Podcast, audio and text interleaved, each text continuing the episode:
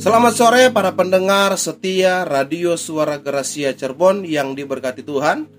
Salam sejahtera dalam kasih Tuhan kita Yesus Kristus. Sore hari ini kembali lagi kita dalam program Mutiara Jiwa.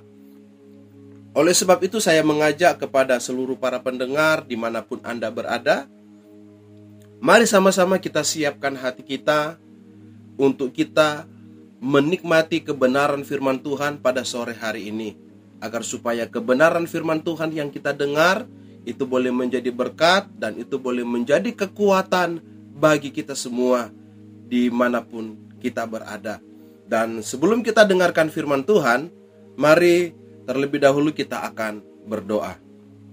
Bapa di dalam nama Tuhan kami Yesus Kristus, kami bersyukur dan kami berterima kasih kepada Tuhan bahwasanya Tuhan sangat baik dan sungguh baik dalam kehidupan kami sehingga sore hari ini kami boleh kembali ada sebagaimana kami ada. Kami percaya ini semua karena anugerah Tuhan. Dan saat sore hari ini Tuhan, kembali lagi kami mau siapkan hati kami, kehidupan kami untuk menikmati kebenaran firman-Mu. Mari Tuhan Engkau berfirman bagi kami, Engkau berbicara bagi kami lewat kebenaran firman-Mu, karena kami percaya kebenaran firman-Mu berkuasa untuk menuntun setiap langkah kehidupan kami, agar supaya kehidupan kami ini terus berjalan di dalam kehendak-Mu, terus menyenangkan dan terus memuliakan nama Engkau. Mari Tuhan Engkau urapi hambamu yang akan menjadi saluran berkat bagi kami sore hari ini. Tuhan urapi setiap kami yang mendengarkan firman-Mu, agar benar-benar firman Tuhan yang kami dengar saat sore hari ini, itu boleh menjadi kekuatan, boleh menjadi berkat bagi kami semua yang akan mendengarkannya. Terima kasih Tuhan, terpujilah namamu kami bersyukur dan kami siap untuk menikmati mendengarkan kebenaran firman-Mu. Di dalam nama Tuhan kami Yesus Kristus. Haleluya. Amin. Puji Tuhan para pendengar yang diberkati oleh Tuhan. Firman Tuhan pada saat sore hari ini saya akan beri judul Bagi Allah tidak ada yang mustahil. Sekali lagi firman Tuhan pada saat sore hari ini saya berikan judul Bagi Allah tidak ada yang mustahil. Mari sama-sama kita baca di dalam Injil Lukas pasalnya yang pertama ayatnya yang ke-26 sampai ayatnya yang ke-38. Lembaga Alkitab Indonesia memberikan judul perikop pemberitahuan tentang kelahiran Yesus. Ayat 26 Dalam bulan yang keenam Allah menyuruh malaikat Gabriel pergi ke sebuah kota di Galilea bernama Nazaret kepada seorang perawan yang bertunangan dengan seorang bernama Yusuf dari keluarga Daud. Nama perawan itu Maria. Ketika malaikat itu masuk ke rumah Maria, ia berkata, "Salam, hai engkau yang dikaruniai, Tuhan menyertai engkau." Maria terkejut mendengar perkataan itu, lalu bertanya di dalam hatinya, "Apakah arti salam itu?" Kata malaikat itu kepadanya, "Jangan takut, hai Maria, sebab engkau beroleh kasih karunia di hadapan Allah. Sesungguhnya engkau akan mengandung dan akan melahirkan seorang anak laki-laki, dan hendaklah engkau menamai dia Yesus. Ia akan menjadi besar dan akan disebut Anak Allah yang Maha Tinggi." Dan Tuhan Allah akan mengaruniakan kepadanya takhta Daud bapa leluhurnya. Dan ia akan menjadi raja atas kaum keturunan Yakub sampai selama-lamanya. Dan kerajaannya tidak akan berkesudahan. Kata Maria kepada malaikat itu bagaimana hal itu mungkin terjadi? Karena aku belum bersuami. Jawab malaikat itu kepadanya Roh Kudus akan turun atasmu dan kuasa Allah yang maha tinggi akan menaungi engkau. Sebab itu anak yang akan kau lahirkan itu akan disebut kudus anak Allah. Dan sesungguhnya Elizabeth sanakmu itu ia pun sedang mengandung seorang anak laki-laki pada hari tuanya Dan inilah bulan yang keenam bagi dia yang disebut mandul itu. Sebab bagi Allah tidak ada yang mustahil. Kata Maria, sesungguhnya aku ini adalah hamba Tuhan. Jadilah padaku menurut perkataanmu itu. Lalu malaikat itu meninggalkan dia. Kita garis bawahi ayatnya yang ke-37 sebab bagi Allah tidak ada yang mustahil. Puji Tuhan para pendengar yang diberkati oleh Tuhan. Ayat-ayat yang kita baca pada saat sore hari ini menceritakan tentang perjumpaan Maria dengan malaikat Gabriel. Di mana malaikat Gabriel yang diutus oleh Tuhan datang memberitahukan kepada Maria bahwa ia akan mengandung dan melahirkan seorang bayi yang diberi nama Yesus. Kalau kita bertolak dari ayat-ayat yang kita baca ini, sangat mustahil bagi Maria untuk mengandung dan melahirkan Yesus. Bahkan kalau kita lihat di ayat-ayat ini, Maria pun dia ragu, dia tidak percaya ketika dia mendengar kabar ini. Dia kaget ketika dia mendengar kabar ini bahwa dia akan mengandung dan akan melahirkan seorang bayi yang akan dinamakan Yesus.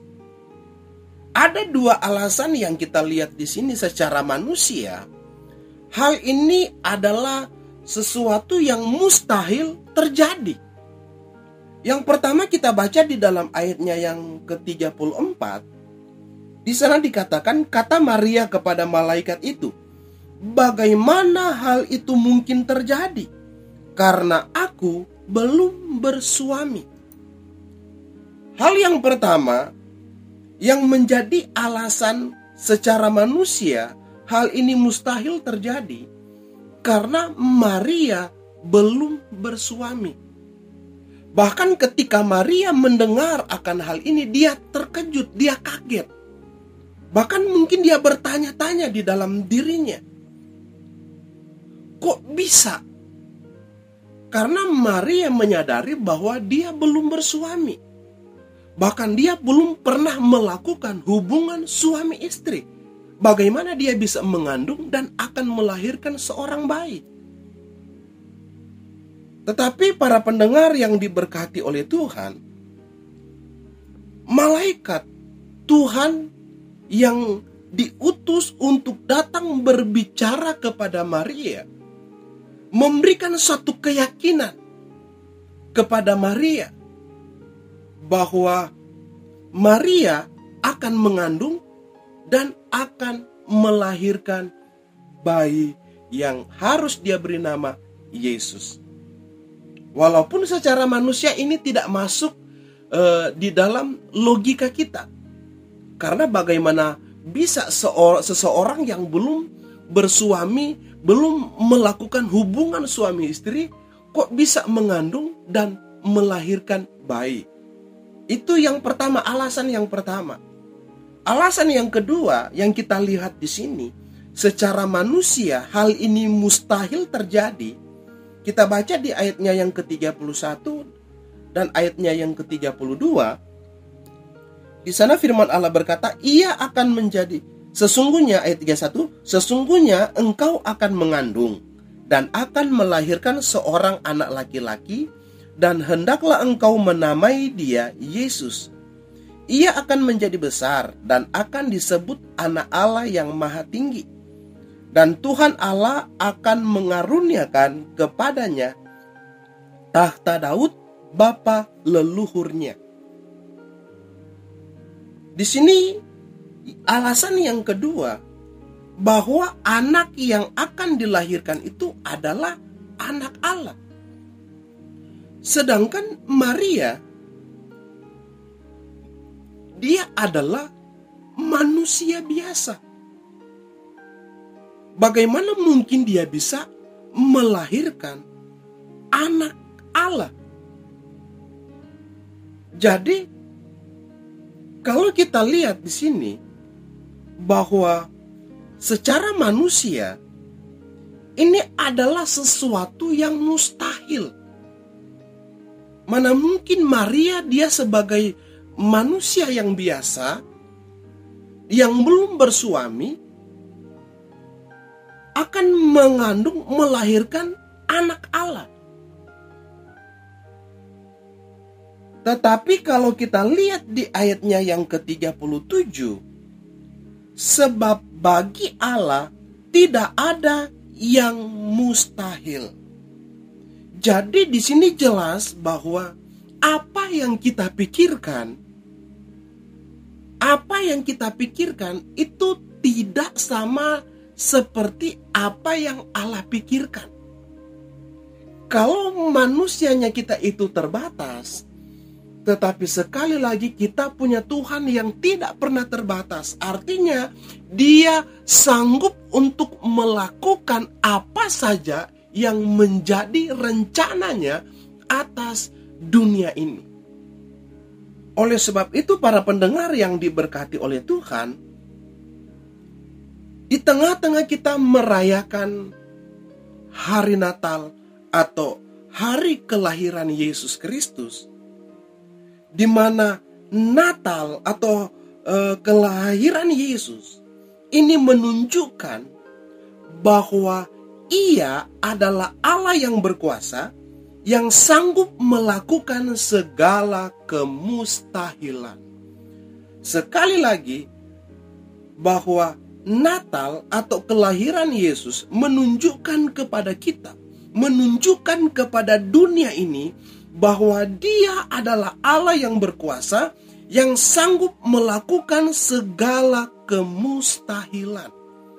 Jadi Yesus atau Allah dia sanggup melakukan jauh dari apa yang kita pikirkan sebagai manusia. Karena Allah kita adalah Allah yang tidak bisa diukur dengan akal dan pikiran kita sebagai manusia. Oleh sebab itu kita bersyukur kepada Tuhan. Karena di tengah-tengah kita merayakan Natal di mana kita boleh melihat bahwa Allah kita adalah Allah yang berkuasa yang sanggup melakukan segala kemustahilan. Karena Yesus lahir untuk kita semua yang mau percaya kepadanya. Sekali lagi Yesus lahir untuk dunia ini, untuk semua manusia yang ada di dunia ini. Yang mau percaya kepadanya, yang mau menerimanya. Untuk apa? agar kita semua mengalami kuasa Tuhan yang besar di dalam perjalanan hidup kita. Agar supaya kita boleh melihat segala kemustahilan bisa berubah dengan kekuatan kuasa Allah yang begitu besar. Oleh sebab itu para pendengar yang diberkati oleh Tuhan, apa yang menjadi pengalaman dari seorang Maria di mana dia bisa melihat bahwa apa yang mustahil bagi manusia tetapi tidak bagi Allah kita. Saya percaya bahwa apa yang dialami oleh Maria Tuhan ingin dia itu dia kerjakan bagi kita semua orang-orang yang percaya kepada Tuhan.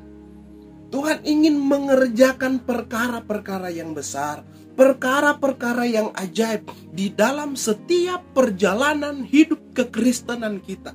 Agar supaya di tengah-tengah perjalanan hidup kita, di sana pasti kita akan melihat kebesaran Tuhan. Walaupun memang ada banyak rintangan, ada banyak hambatan, ada begitu banyak hal yang menerpa kehidupan kita. Tetapi di situlah Tuhan ingin memperlihatkan kuasanya di dalam kehidupan kita Tuhan ingin mengerjakan segala sesuatu yang tidak bisa kita jangkau dengan pikiran kita, yang kita anggap itu mustahil, tetapi Tuhan ingin nyatakan, Tuhan ingin uh, berikan itu di dalam setiap orang-orang yang mengasihi Tuhan. Para pendengar yang diberkati oleh Tuhan, sebagaimana Maria, dia mengalami kuasa Tuhan yang begitu luar biasa. Saya percaya kita rindu agar supaya kita juga mengalami hal yang sama. Nah, bagaimana kita bisa mengalami kuasa Tuhan yang besar di dalam perjalanan hidup kita?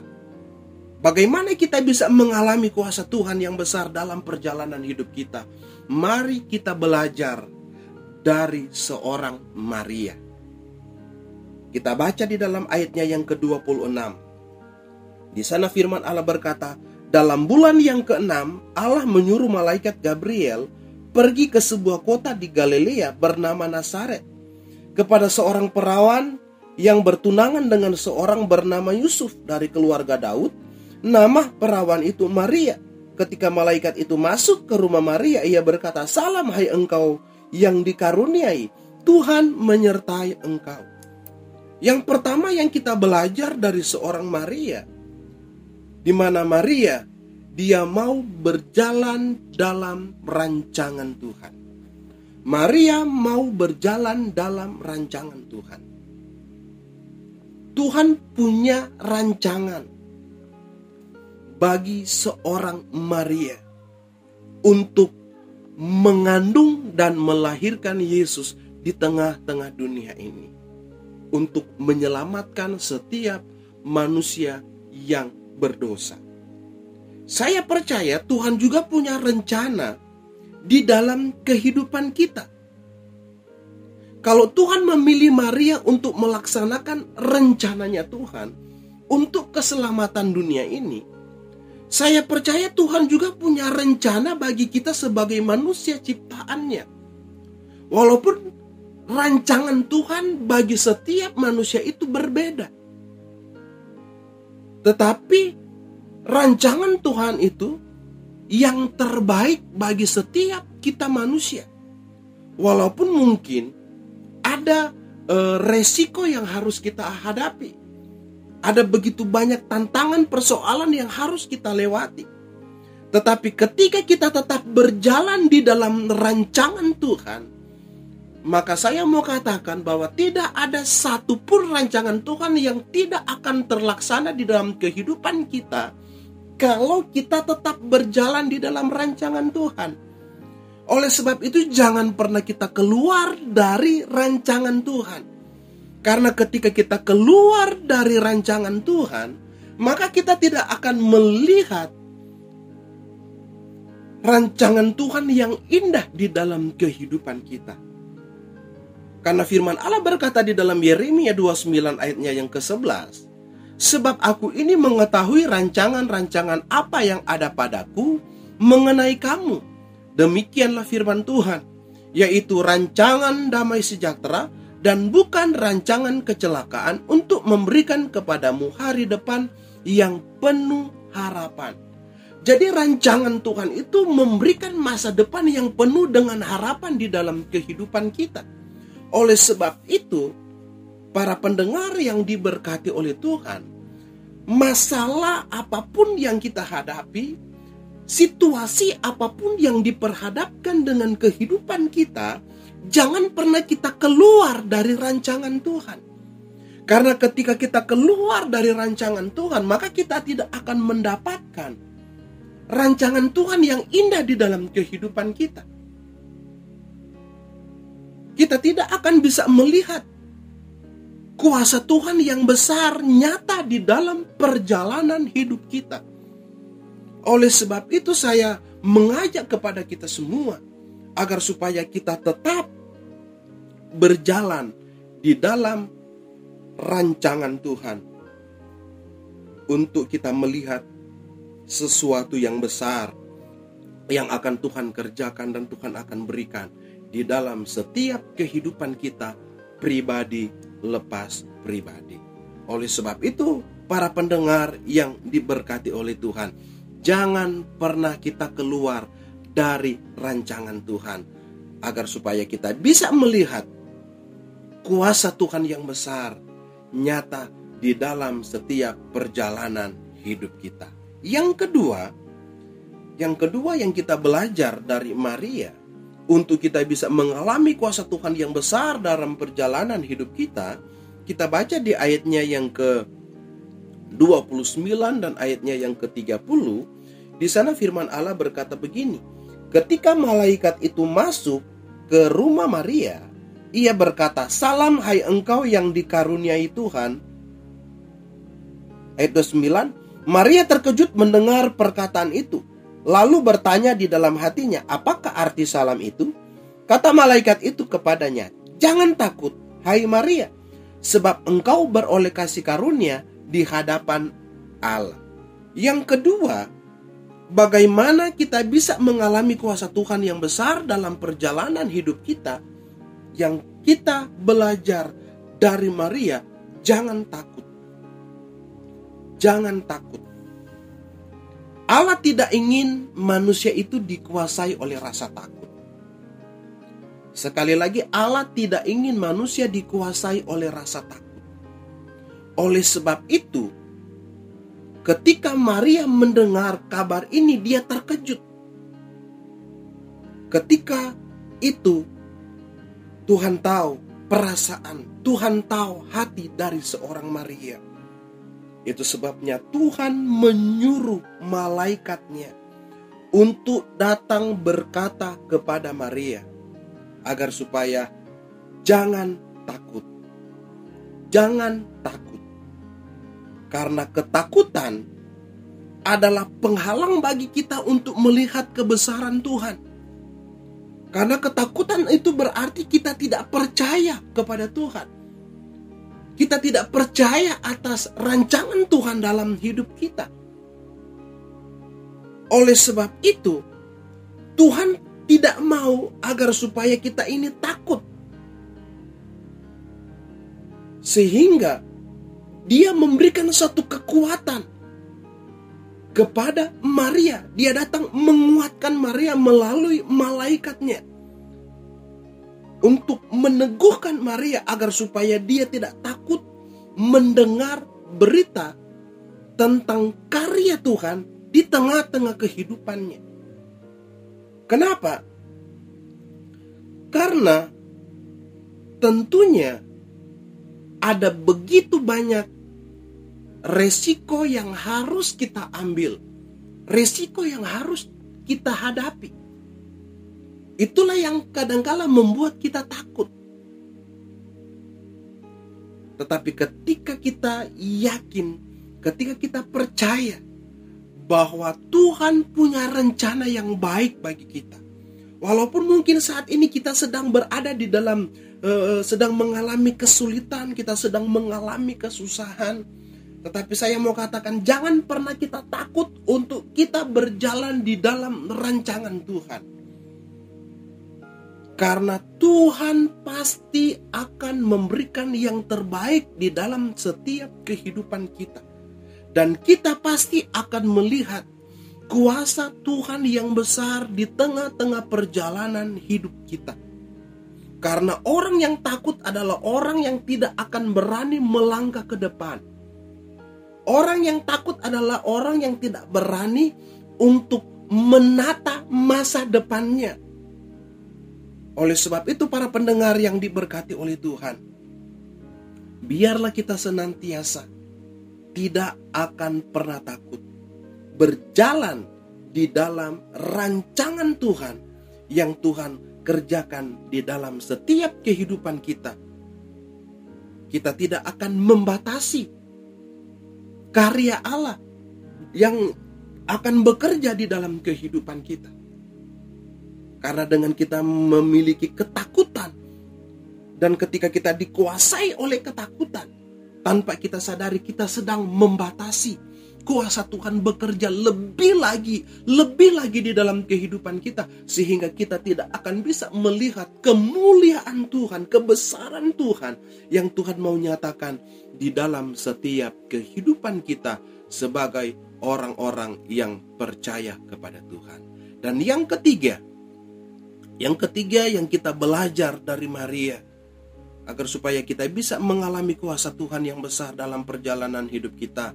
Kita baca di ayatnya yang ke-38, kata Maria, sesungguhnya aku ini adalah hamba Tuhan.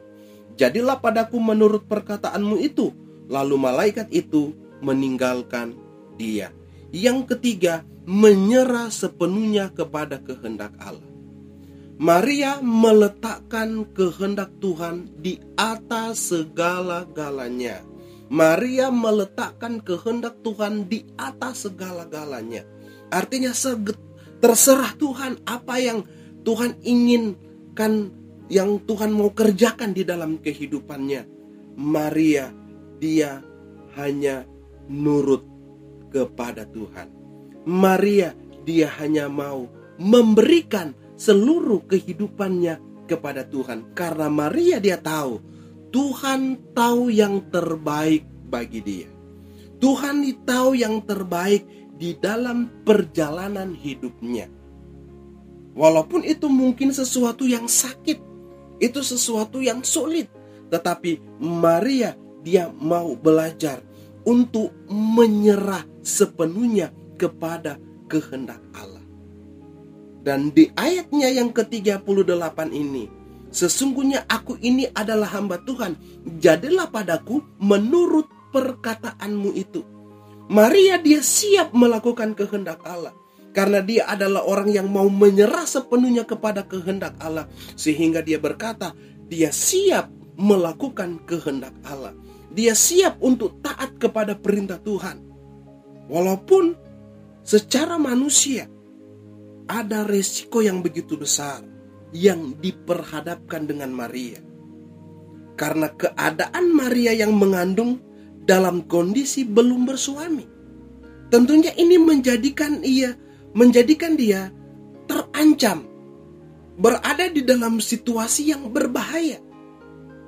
Karena kalau kita lihat di dalam uh, perjanjian lama, di dalam Taurat bahwa di dalam ulangan pasalnya yang ke-22, ulangan yang ke-22 sampai ayatnya yang ke-23, di sana firman Allah berkata begini. Ulangan 22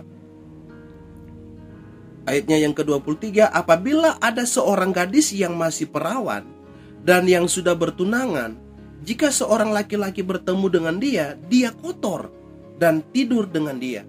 Maka haruslah mereka keduanya maka haruslah mereka keduanya kamu bawa keluar ke pintu gerbang kota dan kamu lempari dengan batu sehingga mati. Gadis itu karena walaupun di kota ia tidak berteriak-teriak dan laki-laki itu karena ia telah memperkosa istri sesamanya manusia, demikianlah harus kau hapuskan hapuskan yang jahat itu dari tengah-tengahmu. Jadi ada satu resiko yang begitu berat, ada satu resiko yang begitu besar di mana Maria dia terancam hukuman yang berat. Tetapi karena dia tahu bahwa ini adalah perintah Tuhan. Ini adalah rancangan Tuhan yang harus dia ambil, yang harus dia kerjakan.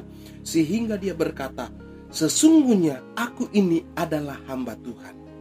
Sehingga dia berkata, dia siap untuk menjalani apa yang Tuhan inginkan di dalam kehidupannya. Maria siap untuk melakukan yang Tuhan mau di dalam kehidupannya. Di sini kita belajar bahwa Maria itu adalah teladan yang harus kita teladani di dalam kehidupan ini, di mana dia rela untuk mengorbankan perasaannya, mengorbankan kehidupannya dengan dia mau menjalankan tugas atau kepercayaan Tuhan di dalam kehidupannya. Meskipun ada risiko, tetapi Maria dia tetap menjalankan apa yang Tuhan mau di dalam kehidupannya. Maria siap menghadapi risiko yang berat itu untuk dia melihat kemuliaan dan kebesaran Tuhan yang luar biasa di dalam kehidupannya. Oleh sebab itu para pendengar yang diberkati oleh Tuhan, Natal membuktikan bahwa Yesus hadir untuk umat manusia. dan memperlihatkan bahwa tidak ada yang tidak dapat Allah kerjakan. Yang mustahil bagi manusia tetapi tidak mustahil bagi Allah.